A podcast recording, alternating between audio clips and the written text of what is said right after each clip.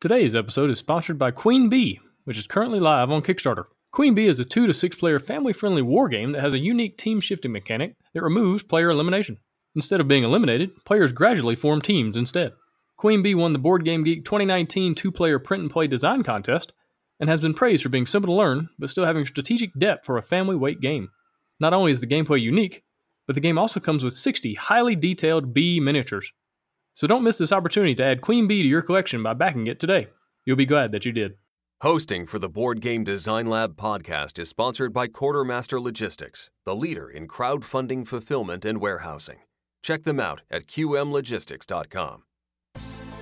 Welcome to the Board Game Design Lab podcast, a proud member of the Dice Tower Network. Each week, we want to bring you an insightful interview on a specific topic in board game design to help you design and create games people love. And now, here's your host, Gabe Barrett. What's up, my friends? Welcome to the Board Game Design Lab. Today, we're talking about media and game design. We're talking about where those two worlds collide, why it's important to be thinking about media, even if you're a game designer, even if you're not thinking about publishing or Kickstarter or anything like that. There's still things to think about, and especially if you're Kickstarting and if you're going to be in the publishing game. And we're talking to Ann Losito from Twist Gaming. Ann, welcome to the show. Hi, Gabe. Thank you so much for having me on. I really appreciate it. Yeah, so glad to be talking to you. You know, you've got some really cool stuff going on over at Twitch with Twist Gaming and live streaming different things, and like you're you're deep into the media side of things. And so Peter Hayward actually reached out to me and said, "Hey, you you need to have Anne on your show. You need to talk to her about something. She's awesome." And so I'm really excited to talk to you about this stuff. Uh, but before we get into kind of the topic at hand, who are you? How'd you get into the gaming industry? That kind of thing. Uh, so my name is Anne Losito. I am, as you've introduced me as, one of the three partners for Twist Gaming. Uh, we are an interactive board game media company. We were Twitch's very first board game centered partnered streamer. Um, I got into board games uh, a couple of years ago. Actually, I'm, I'm, pretty new of the three of us to board games in general, not gaming. Uh, I have grown up playing video games my entire life. Uh, but my friend and partner Josh, who I met in college, has always been super into board games. Um, I did a group project with him in college, and I consider Twist Gaming like the group project that's never ended. So he kind of suckered me into to transition from video games to board games. Yeah, very cool. So tell me how Twist Gaming got started. You just sitting around in a room thinking, "Hey, we need to start live streaming board games." Like, how did it work? So it's actually Josh's uh, brainchild. Uh, Pokemon Go. Um, Twitch plays Pokemon Go was really big at the time, and it was a way for Twitch's audience to play Pokemon Go with streamers. And Josh is a big fan of Kingdom Death Monster and wanted a really great excuse to play the game so he's like, well, how do I do this and not get in trouble with his wife at the time? So he's like, let's stream this. Let's make this a project. So they started making, he's a computer programmer and knew how to make this board game interactive for the Twitch audience and just kind of wanted to see what would happen if he put it out there. So they, we started, I think I was on the I got suckered into like the third episode after that. I was like, oh, this is such a cool idea. I really like board games. I'd really like to, you know, play, learn more, all of that. Um, and it really took off. The uh, Kingdom Death uh, Monster campaign, the KDM campaign on Kickstarter exploded. Uh, if you remember at the time, they did $12 million. And we were really fortunate to be uh, part of that campaign, to be integrated into that campaign and some of the updates, like the uh, gambler's chest and things like that. And we had so much fun with it. And the project of Twist Gaming has just kind of exploded since then. I've really fallen into an industry I've loved, I love, um, and we're we've been having a lot of fun. Yeah, very cool. And so, all right, let's get into just talking about media. What, what are we really talking about, though, when it comes to game design, the gaming industry, and media? Because it's going to be very different if you're talking about movies, you're talking about books. And so, like, when it, when it comes to gaming and game design in particular, how does media play a role? Like, give me like a, a good little definition of what you think about when someone says media and gaming, like board games. So I was really excited to talk about this topic with you because I know you have a lot of game designers on the show. Um, I know that your audience is a lot of game designers, and as my background is in accounting, and I tend to think a lot of the back of the house stuff, and I tend to find that a lot of the game designers that I've met with or become friends with are the creative half of the brain, right? So you're thinking about how do I how do I make my project and how do I bring it to life? Um, so with media, it is getting your project out in front of people. Um, you know, it's great. It's fantastic to see your your beautiful creation come to life. Uh, but if you're out there trying to make a living off of game design, somebody's got to buy the product. And in today's society, you've got to get your product in front of people. You've got people people have to see it. And people are constantly having things shoved at them from all different directions. So, you know, board gaming is no different. Uh, we're always, you want to try and find a unique and creative way to get people hooked on your product, essentially. Yeah, absolutely. And so, give me some ideas as far as like specifically what we're talking about. Like, what kinds of media is out there that game designers can be thinking about for their games? Sure. So people consume media in all different kinds of ways. Uh, where our show is focused on Twitch, which is probably centered to a more uh, computer literate, younger audience. Uh, but you have people on Facebook, you have people on blogs, you have people on podcasts. Um, I think the media segment of this industry there's there's so many unique ways that people are trying to promote and talk about board games and and um, to tell people about board gaming in general yeah gotcha and so we're talking about i mean instagram facebook youtube like you're saying twitch i mean yeah.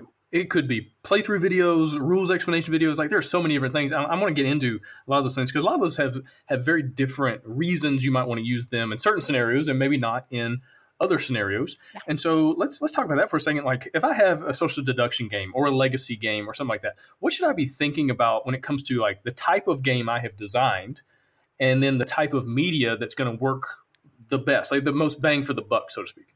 That is absolutely a fantastic question, Gabe. And I think that that's part of the reason I wanted to talk about that because when you're making your game, and if you're making a social deduction game or a legacy game, it's something that you want to consider. Okay, I've made this game. How do I get it out there? My show is not a great option for that. A lot of the video playthroughs aren't really a great option specifically for a social deduction game. And that's because the hidden information doesn't do very well on camera.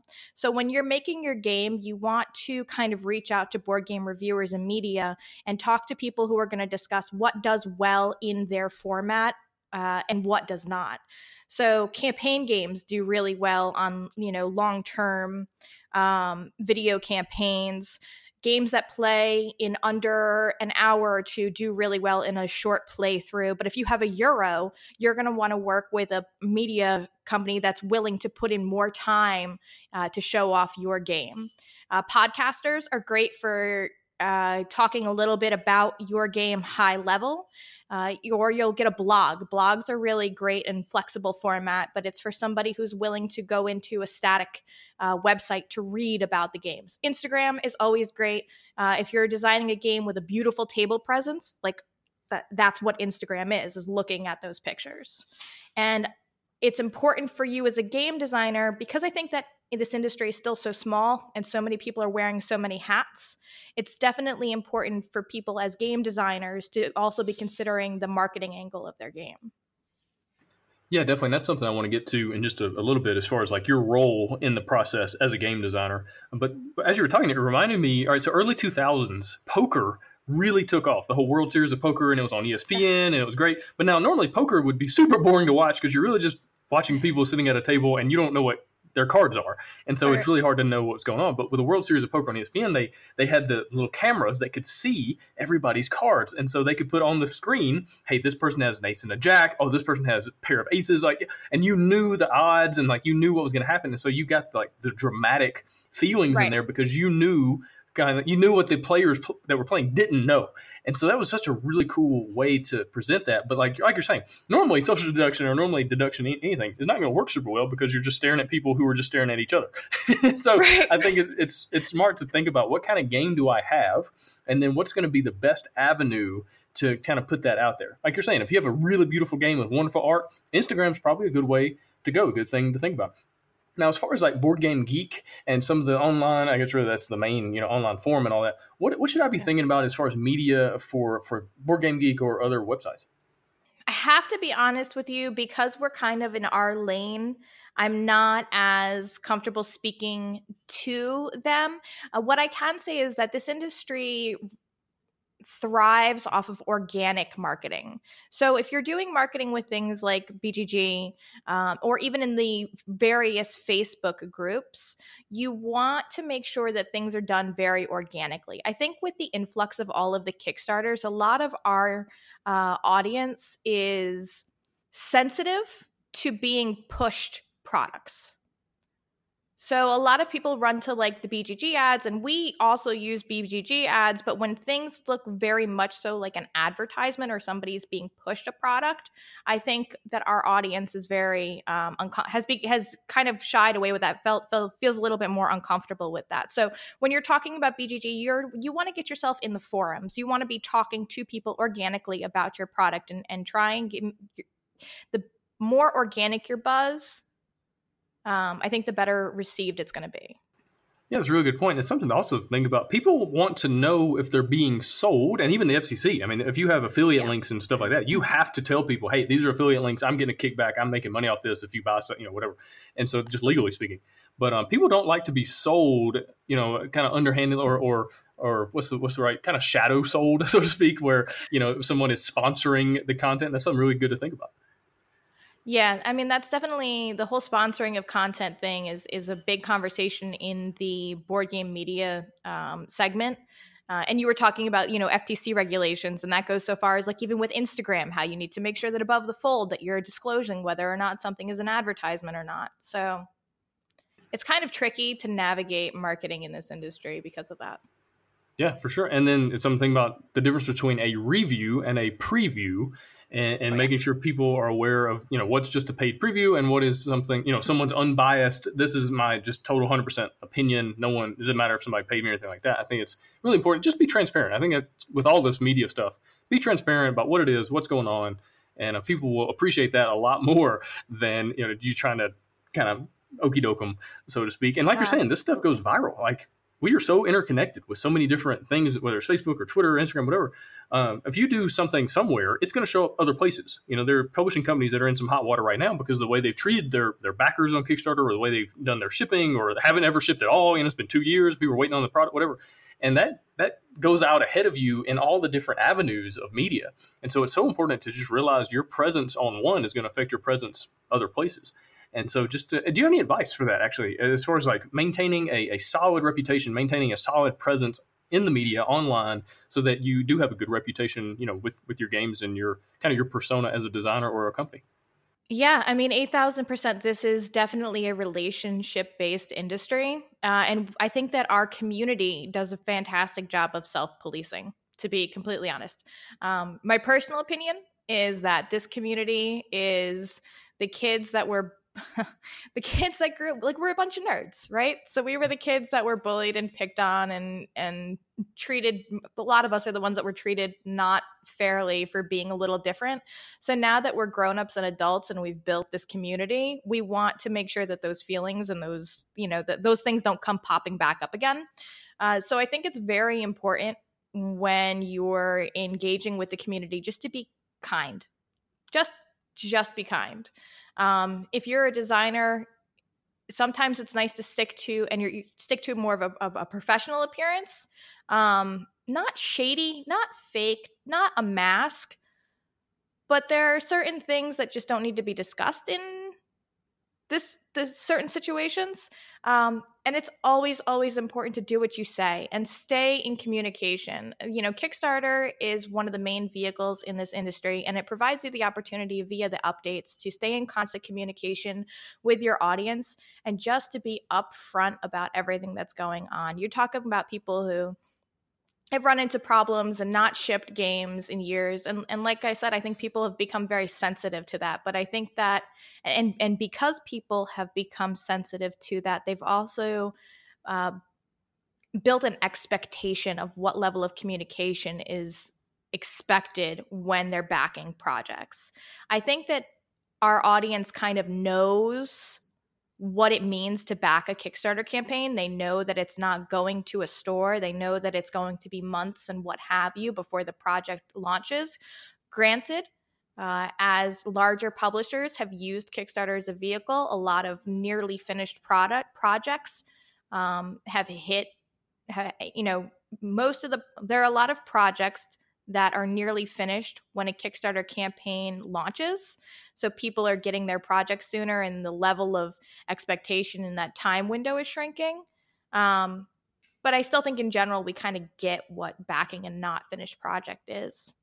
Yeah, for sure. And just to follow up on something you, you mentioned just a moment ago, is realizing your presence, and especially as a designer, and kind of maintaining that professionalism. Because I've seen several designers in several companies get super upset about a review that maybe didn't go their way. You know, someone uh, saying, "Yeah, I didn't like this game. I think this game sucks for this reason, that reason," and then the designer, maybe in the YouTube comments or on BGG or whatever, like tries to have this back and forth debate or dialogue about well you didn't play it right or you know you should have done it this way that was like i don't think that's ever really a good look for a designer. I, have seen it, i think it works much better to just say i really appreciate you taking the time to review my game right? I'm sorry it wasn't for you hopefully it's for other people but just realizing that other people can see you and they're probably going to judge you based on how you respond to things.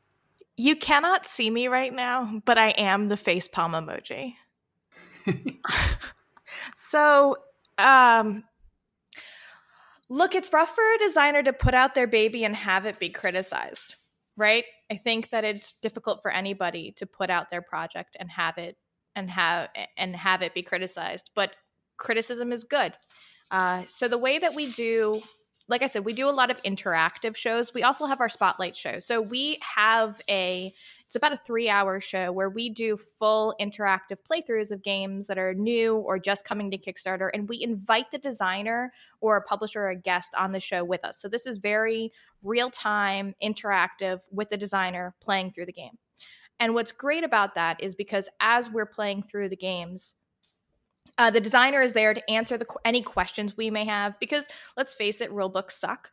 So it's nice having somebody there who's made the game to answer the questions that maybe aren't as um, that that come up as you're as you're playing. And so for our show, it kind of bypasses that after the effect of you didn't play my game right. That's not how it is. How are you going to bash my game? But we do do a short first impression session at the end, and from one from our very first spotlight, um, I set the point that the designer can't be there. We, you can't. I, I, I need to have the opportunity to be very honest about how I feel about this game in my own setting, and I make it very clear, or I try to make it very clear to our audience that look, most of the games that we do, this is the first impression. That goes back to your point about the differences between previews and reviews and how much exposure the media person has with the product that they're talking about. But I I can't have the designer there because I know that you're going to want to fight for your baby. You're going to want to fight for your baby. You're going to want to make in the moment corrections. And what the audience wants to see is kind of akin to blind playtesting, right? There are things that could be eroded about about a game but essentially you need to allow your media the opportunity to talk about blind, te- blind talk about their game as if your game as if they've blind play tested it. It needs to be open and honest um, and as a designer you just kind of have to be super professional and it should come from a grateful spirit. Hey man thanks so much for playing my game. I really appreciated it if you come out from the wrong angle or if you let your emotions get the best of you when defending your game, sometimes it comes out a little petty. And then that's a big, that reflects on your project. You don't want a bad attitude. You don't want the connotation of a bad attitude to be reflected on your project. Yeah, it's a great point. And I think this is actually, as a designer, you just have to get really good at letting stuff roll off your back and not worrying about it. And this this goes into like pitching games to publishers as well. I was sitting at a Dice Tower Con, I was pitching a game I was super excited about, I feel really good about. And um, three uh, people from from this uh, publisher. They, they were, we were all playing it. It was a four player game, and we were playing it. And at the end, they started talking, and I was still there, but they started talking about you know possibly publishing it. And did you like this? Did you like that? That kind of thing. And the guy that runs the company was like, I love this. I love this about it. Um, and he was talking about all these things. And he said, What do you think? And talked to one of his uh, coworkers, colleagues. And she said, I hate this game. Uh, I didn't like this. I didn't like that. And I was like, Okay, cool. Uh, great. That's okay. Uh-huh. And you, you just have to sit there and you go, I'm sorry that you didn't enjoy the game, but I really appreciate your time and thanks for playing it. And just you know, and let it because I easily could have gotten into an argument about, well, you did this, you should have played the cards this way, and but what what kind of look does that have to the publisher who's sitting there and is like, well, obviously you're not great to work with if this is how this is going to go, and so it's just something to always think about. It's kind of the the persona you're projecting out into the world because that's going to affect other people wanting to work with you. This industry is very small, and so if you do certain things online, everybody's going to know about it, and you might cost yourself jobs and, and uh, publishing contracts down the road. So it's just something to be aware of. Well, that too, Gabe, and, and it's your own it's it's your own emotional mental health. Like I think that the, we could talk on that just a second, in for for just a minute. Your project is not a reflection of you personally, and to be good at business, it's important to be able to differentiate between your project and you as a person. And i can understand like that's a uh, that is an obvious challenge because you've put so much of you into a project but you are not your game. So if somebody says i don't like this game it, it might not be the game for them. That doesn't mean they don't like you personally as a person but i know that i've had guests come on the show and there have been games that we've played through and i just really don't like their game or it's just not the game for me. Um, what's what we've done for our show is that there are three of us with three very different uh, styles, likes and dislikes when it comes to games. So it allows me to sit there and be like, look, this is just not the game for me. That doesn't mean I don't like the person that made the game. That doesn't mean that I don't think that game is a good fit for somebody else. And I'm sure when you guys are publishing, or I'm sorry, pitching to different publishers, one publisher, your game might fit the catalog for one publisher and then just may just really not fit the catalog for another publisher. Right. I completely agree. And just like any other creative avenue, whether it's you know painting or writing or whatever, it, it's so hard to not wrap your identity into the things you're putting out into the world. But that is so dangerous, right? Because like you're saying, this is all subjective. These are all opinion based things, whether someone likes something or not you know, it's not even a matter of is this good or bad. It's do I like it or not, and which is completely opinion.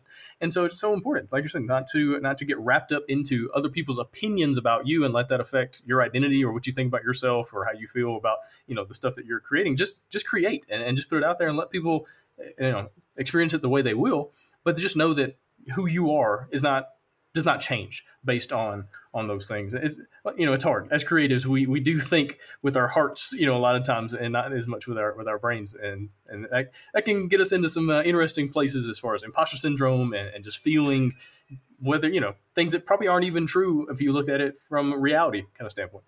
I have a rough time controlling. I'm Italian.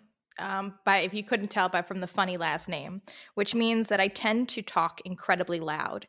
And if you go back through our YouTube comments, you will see a lot of comments saying, you know, RIP and peace my ears because at, at, whatever point or, or the loud girl or something else. And it's really difficult to take criticism whether you're talking about your board game project or whether you're talking about your creative you know for me like our creative video project. Criticism's rough. Yeah and, and like you're saying it sometimes you end up getting identified by certain things that are about you. Like for, for years growing up, I was always the white guy, the white kid, because I was playing sports. It was in the deep south. Majority of my teammates were black, and so I was always that oh that white guy over there, that white kid on the team. Oh yeah, that guy. And that's just kind of how I got identified. And and that could be like you're saying, oh the, the girl that talks louder than everybody else. I mean, it's it's interesting how we identify people based on kind of how they stand out from whatever else is the norm, so to Definitely. speak and it's just again don't don't let people identify you. You identify yourself. I feel like right. is a great way to do it. As a designer as a person in media as a person in general i define who i am. I'm not going to let you define me necessarily especially when it comes to creative stuff. But anyway let's let's kind of shift gears a little bit. Let's talk about some of the different styles different kinds of media. Let's talk about playthrough videos. Why are those valuable? Why are those helpful to people? Why would i want to you know invest in those as a designer or a publisher Playthrough videos are absolutely a fantastic way to get people to experience your game. So, we go out to conventions a lot, and we have uh, actually Josh and Matt, as we're recording, are just finishing up over at Gen Con. And what's fantastic about that is that when you go to a big convention, you can hit up all the booths and you can do a quick five minute demo in a crowded space for a game. But when you tune into the Twitch show, what you get is a guest coming on with their project for like a it's almost like a one-on-one experience. So that's kind of how I think about playthroughs. You are taking your game in maybe a video format, or I really like the interactive formats for this. I like the interactive for I mean, that's why we do it because I like these ones, interactive formats. You want people to get a feel or a taste for what your game is because that's what eh, you're going to get them hooked. If your game is good, if you're if the person that's going to purchase the game really loved the playthrough, they're going out to go and buy the game. And that person, that buyer is well informed about what it is that they're going to be getting. So your buyer's not going out to pick up a box, to bring it home, to find out later that, man, this just really isn't the game for me. Yeah, I don't, I don't know how many games are on my shelf right now, but I can tell you only one or two have I bought without watching a playthrough video or a review. Like I just don't do it. If I'm at the store, I'll pull out my phone. I'll go, okay, let's let's go on BGG or let's go on YouTube or whatever. Let's find a video about this game. I'm thinking about. It looks cool. The price is right. I like the the you know the stuff on the back that tells me about the game. That's awesome. But is the game actually for me before I you know spend twenty to hundred dollars on this thing? And so having playthrough videos just to show people, hey, here's the game. Because another thing is you want to set expectations correctly. You don't want people thinking, oh, the game is about X, and then they buy it and they come home and they play it and then like, oh no, this is really about Y. And now the expectation thing has been just totally thrown off. That's going to lead to bad reviews. Going to lead to people going, oh, I don't like those games. It's not that it's a bad game. It's just you, you set the wrong expectation. And so playthrough videos can kind of show exactly, hey, here's the game. Here's how it plays. Here's the options. Here's the choices you have to make. It's just something to, to really think about. Uh, as far as reviews, I, I, think the value is a little obvious, but kind of give me your perspective from your side of things. Why reviews are a good thing to to send you know send games to reviewers. I tend to personally stray away. Uh, our, we at Twist we don't do reviews, and it's because um, there's a lot more pressure when it comes to putting out a review of a game because what you're expecting that media person to do is to get a very in depth um, understanding of your game, and essentially they're they're judging your game. So I want to hear something from somebody almost like a SME, a subject matter expert about a review. So I feel like reviews are more geared toward really heavy gamers, somebody who's maybe higher price point kinds of games. Um, it's just it's just a very a much more in-depth look at what a game is and it's a great way for a buyer to just to make a serious purchase decision i feel. Yeah and especially once you find reviewers that have similar taste in games that you do. Like tom Vasel and i we have very similar taste in games and so i know whenever he likes a game there's a good chance i'll like it and if he doesn't like a game there's a decent chance i'm not going to like it just because we have very similar tastes and styles.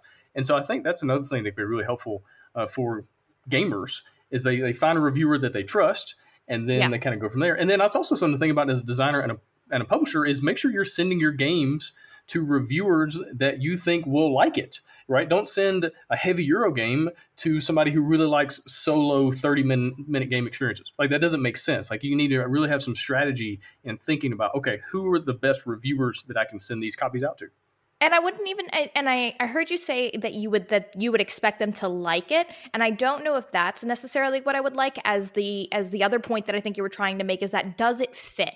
So you would send me different kinds of games than you might send like um, my buddy andrew at the family gamers. He would have a bunch of family games but a lot of my audience is into kdm which is a very very not family friendly kind of game. Right. so it's important to look at uh, the media that you're sending your games to to see does it fit their catalog just like you would look at it as a look at a publisher for keep in mind this is small industry so even between the publishers and the designers everything is small but the media companies are small too. So if you send me your game and say hey i'd love to do a spotlight of this game and i don't feel like this game is going to fit i'd be more than happy to give you a recommendation for one of my friends where i think that your game would better fit. Yeah absolutely all right, let's talk about rules explanations. You know, the last few years, especially with Rodney Smith and the Rules yes. Girl, I mean, there's a, quite a few uh, YouTube channels that, that focus solely on you know presenting games, just just how to play as far as the rules, the setup, and that kind of thing. Why is that valuable, especially in you know 2019? Because rule books suck. I mean, that's the nicest way to put it. Look, anytime I want to pick up a new game, sometimes it's really hard to sit there and go through um, a rule book and to have a rules explanation video. Just there's so much context that um, is missed in print that can be expressed through video. And it's so easy to, it's video is so accessible to me. I can pull out my phone, I can go to my laptop, um, I can go on my gaming consoles and search a play uh, rules explanation video to figure out how I'm supposed to pick up this game that I've just bought and nobody showed me. It's almost mandatory at this point. I feel like. Yeah, I'm, I'm right there with you, and especially because people learn in so many different ways. You know, I, I have dyslexia, and so reading a rule book is uh, annoying to me, especially when there's the pressure of I'm at the table, there's three or four other people staring at me, waiting for me to kind of parse out this information about what we need to do next, what you know the setup is on, it. and so there's a little more pressure there, and then I'm trying to read fast, which does not help at all with with you know, struggling to read at all. Exactly, and so yeah, if you can just pop up Rodney Smith and say, all right, we're going to do this, this, and here, and he you know gives you three or four things to do. You hit pause, you put those things out on the board, you put the cards out, you know, shuffle them, whatever, and then you hit play again, and you don't you don't have to go back and find your place in the rulebook again. You don't what page where was I? What no push uh, push play push pause It makes it so easy. And, and gosh, it's just a, a, better way to do it, especially because these people are professionals. Like most people teaching games at their game night are not really professional rule book teachers. They're just gamers, right? And but Rodney Smith and people similar to him, they've kind of become professionals at teaching games. And so it's kind of like outsourcing, you know, your amateurness to someone who's a pro at doing it. And so I feel like there's a, a lot of value in it. Abs- absolutely. And how many times have you read a rule book where you're at page one and you already have a question, but it doesn't get answered until page six? right. So, you know, when Rodney sat there, he's gone through the entire rule book. He knows how to take that information and spit it back out in a way that can be, you know, understood. So, yeah, definitely. All right. So let's kind of switch gears again what are the different roles as far as game designer versus publisher and marketing? Now, if you're kickstarting your own deal, you're self-publishing, you're the whole thing. You you're you're everything. So you're wearing all the hats. But if I'm just a designer, you know, submitting games to publishers and then they're doing all the other, what are what are the kind of different roles that we should be playing? You know, designer versus publisher as far as marketing, videos, content, media, that kind of thing. So I'm really happy you asked this question because I think it's something that doesn't get that may not be considered as much um, from the designer perspective.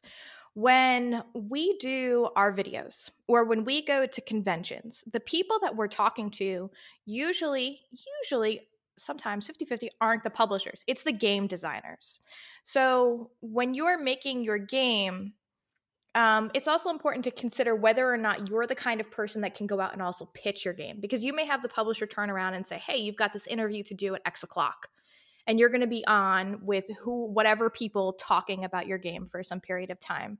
And some people are really great at being on camera. Some people are really great on be at being on podcasts. Some people not so great at it. So it's definitely a discussion between the designer and the publisher if that's the kind of relationship that you have but it's important to consider that you might be the person, just like an actor in a movie, going out and pitching your game. And you need to be um, engaging, entertaining, interesting, on top of being a really great game designer. Yeah, that can be very difficult. I mean, a lot of people in any kind of creative venture aren't necessarily super outgoing, especially things that require a lot of isolation. You know, writing or game design. A lot of times you're doing that alone, uh, and so yeah, you you might have to practice at this stuff. I think that's another thing to think about is what maybe get on YouTube and, and learn some different tip, you know tricks of the trade as far as being interviewed as far as you know maybe not saying too much but at the same time saying enough to kind of get the point across. I've, I've interviewed some people for this podcast and i'll ask them a question they'll go yes. Cool. All right. Moving on story, bro. Tell right. again. right. Appreciate that. Uh, now with podcasts, I can kind of cut those moments out, and it's not a big deal. But if you're live, like you can't cut out the you know awkward thing that just uh, just happened, and so it's something to just be aware of. And what can you do to grow to get better? Uh, being interviewed, being on camera, you know, doing written interviews. That's also something you know. If, if you're not a great writer, you know, maybe find somebody to kind of help you with the editing things for written interviews and things like that. But what can you do to grow as a whole, not just as a designer, but the whole the total package? Because that's really what publishers want. They don't want just a good designer. They want somebody that they can put out in the media and say, "Hey, help me sell this game," because I've got 47 other things to do right now. And so if you can go to this interview and I can go over here, we can you know we can divide and conquer. And so yeah, what does it look like to to get better at public speaking or being on panels or things like that because that's going to get your name out there it's going to get your games out there it's going to make more publishers want to work with you because they know what you bring to the table more than just the design element you bring all these other things and so it's definitely something to be thinking about and trying to uh, get better at and in as like in any industry, when you start getting your name out there and some notoriety behind your name and people can put a face to your name because they've seen you out in media, yep. your name now has a value when right. you're pitching whatever design that you have. Um, you know, you can have a couple of successes, but when your name has uh, household value is not really the right term to it, but some clout to it because people know you I mean, that's something of value to a publisher. Yeah, I mean, they get you know all the Democratic nomination stuff going on with, with politics in the states right now, and so much of the early on anything is name recognition. Do people even know who you are? Have they ever, ever even heard of you? And that's going to determine a lot of things, especially early on. And so I think the same thing with creative ventures. You know, have people heard of you? Have they seen your face? Have they seen you on social media? Have you done design journals and things like that? Which of them media wise we can talk about in a second. You know, just kind of yeah. putting your face and name out there to, to get more known, right? What's what's the the number? It's like somebody has to hear about something seven times before it kind of sticks, and so you're just trying to show up in in different places. And again, we talked a little bit earlier about how um, how busy this industry is. So to get yourself, you know, hit seven times, you're struggling along a lot of noise Yeah, for sure. All right, speaking of like design journals and things like that, you know, that's kind of early on in the design process, development process. And so when when should a person really be thinking about, you know, getting out into the media, that kind of thing, you know, as far as I don't know about necessarily contacting, obviously contacting reviewers and like that. That's after the game's already published and printed and all that. But like just kind of give me some timelines as far as things to think about as far as reaching out to people or putting things out there online. Well, let's back that up a little because I don't know if reaching out to reviewers necessarily needs to be done after it's been pub after you know it, the, it's published and the game is out. So okay. I, I, think it depends on which venue you're you're taking. Mm. So if you have a Kickstarter and you're doing it yourself, your game could still be in prototype stage, and you kind of want to get the buzz out about it. So reaching out to reviewers as early as you can is a great way. Timelines shift all of the time like crazy, months one way or months the other direction because of what have you. But I think building that relationship with reviewers and starting to talk about maybe getting your game and your buzz out there, um, once you've kind of settled on what you think something is mostly finalized, I think that's when you start reaching out and kind of talking. If you're going to be uh, pitching your game to a publisher, then usually it's the publisher's job to contact the media, and you would leave that up to them, and then just discuss with the publisher when you know you'll when they'll need you for things like interviews or media or marketing in that capacity but if you're doing it yourself it's important to you know it's important to talk about it as far as design journals go I think that's kind of eh, I, I, I consider those akin to like a blog. Some people want to do some designers want to put out a design journal because it's cathartic to them to decompress and discuss about the things that they've done and it's an excellent way for designers to connect with other designers to brainstorm ideas about the problems or the things that they've been running into. Yeah, so I, I hope that kind of answers a little bit about what you were asking. Yeah, that was great. Okay, so one thing we've we've mentioned several times is how busy the industry is, how noisy it is out there. What are some things like? What's your advice on standing out? What are some ways that my game can kind of stand out in the media so people actually notice it and pay attention? That's the million dollar question, isn't it? What is what is your value proposition for your game? What makes your game unique? What makes your game different? What makes your game special? It's important to put a megaphone to that. Here's why you're going to love my game because my game is super cool and interesting and different because of that. And then to be honest, it's getting on the media circuit. How many media outlets can you get that game out to within your budget? Um, not all media outlets don't come, you know, not all media outlets are free. Media outlets do come, these people are working. Uh, it's a job, so people should be paid for doing work. Uh, there are other ways to get your games out, which may be free. So if you're going to free reviewers, oh, this goes back to a little bit how early on. You'll have a lot of free reviewers who are like, send me your game. And if I can get it on my docket, I can get it out there. You really just want to put a megaphone to your project, essentially. Yeah, definitely. Now, as far as like advertising, Facebook ads, and that kind of thing, do you have any advice on on those things? Have you have you had had any uh, experience with those? As far as Facebook ads are concerned, I say don't. Um, it's I think this goes back to an industry that has become very sensitive about having projects sold to them. Okay, so you're saying like don't even like during a Kickstarter campaign or anything, don't even do like a sponsored Facebook ad or, or anything. It depends. Like we just had Gen Con, and you know that there's X amount of people in Indianapolis, and Facebook is fantastic for being able to uh, geo target an audience and narrow it down. But I don't know if Facebook ads are really the way to go. You're going to get, you're trying to convey an entire game in such a small box. I really think that the best way to market to this industry is as close to as organic as you can get. If you look at a lot of the media outlets, you're going to find that these people have become members of the community. So it's, it's still an organic feel to it, if that makes sense. It's not, you don't see, um, you don't see your favorite media personalities kind of plastered like billboards with their sponsorships. You'll see your favorite media personalities talking about games that they do genuinely like, things that they really want their audience to like and enjoy. I think that your money is better served getting your game to the right media outlet than it is putting up an ad somewhere like Facebook. Awesome. Well, Anne, this has been great. Do you have any kind of closing thoughts or anything you want to tell people, tell game designers that are thinking about media, especially you know people new to this whole thing, maybe haven't been designing games very long? Like, what what are your kind of closing thoughts and advice for them as far as interacting, engaging with the media, and doing it well? Yeah, look, welcome to the friendliest industry that I've ever had the pleasure of being a part of. Um, if you are new to this industry, reach out. Let me back that up. Please do not reach out to media saying, Hi, my name is so and so. Here's my project. Go and back it. That's very abrasive. The whole industry is very turned off by that say hello say hi my name is so and so i'm a game designer i'd like to you know get to talk to you i what kinds of media do you do? I would take some time watch some youtube videos watch some twitch videos listen to a couple of podcasts read some blogs figure out which media personalities are fitting the kinds of projects that you would like to create and say hello. I think a lot of people in this industry are very approachable.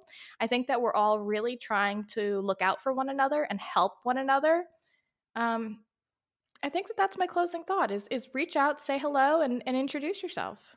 Yeah, absolutely. again, like you're saying earlier, it's all about relationships, building relationships, not just showing up the day your Kickstarter launches. You know, the game, the day your game launches, and be like, "Hey, here's my game. Please give me money." Like, no, that is not how this works. And so, yeah, you know, thinking thinking the long game. You know, having the long game in mind, and whether it's online or through email or whatever, uh, in person at conventions, just realize it's about shaking hands, getting to know people, building up kind of a reputation as a person, and then you can start telling people, "Hey, check out my game." Especially if you've already given them feedback or helped other people, you know, kind of commented on their posts and said, "Hey, this is a really cool project. I love that you're doing this. I love what you're working on." And then down the road, people remember that. You know, that kind of reciprocal uh, approach to things. And so, yeah, I, I, agree. Well, Anne, it's been really good having you on the show. Really glad that uh, Mr. Peter C. Hayward uh, sent that email and said, "Hey, have Anne on the show. Talk to her. Really uh, appreciate your time and, and your insight on all these different things. And good luck over there on Twitch with Twist Gaming. Is there like you want to uh, plug that? Like, where can people find you?" Yeah. Okay. So uh, we would love to have you guys join us for one of our shows uh, at twitch.tv slash twistgaming. And you can find us on Facebook and Twitter. We're very active on both of those platforms at um, if you search Twist Gaming, you will find either of them. Uh, you want to send us an email. You know, we were talking about reaching out and just saying hello. Info at twistgaming.tv goes to all three, uh, Matt, Josh, and I, because we're A type personalities and we have to have control. uh, you know, or, you know, shoot me a DM or a Facebook message on one of the platforms. We'd love to talk to you, get to know you. Very cool. Well, good luck over there on Twitch and good luck with everything else you got going on right now. Thanks. Thanks for listening. Hosting for the Board Game Design Lab podcast is sponsored by Quartermaster Logistics, the leader in crowdfunding fulfillment and warehousing. Check them out at qmlogistics.com and find all sorts of game design resources, bonus material, and chances to win free games at boardgamedesignlab.com. And until next time, keep designing, keep playtesting, and keep creating great games. Did I mention keep playtesting?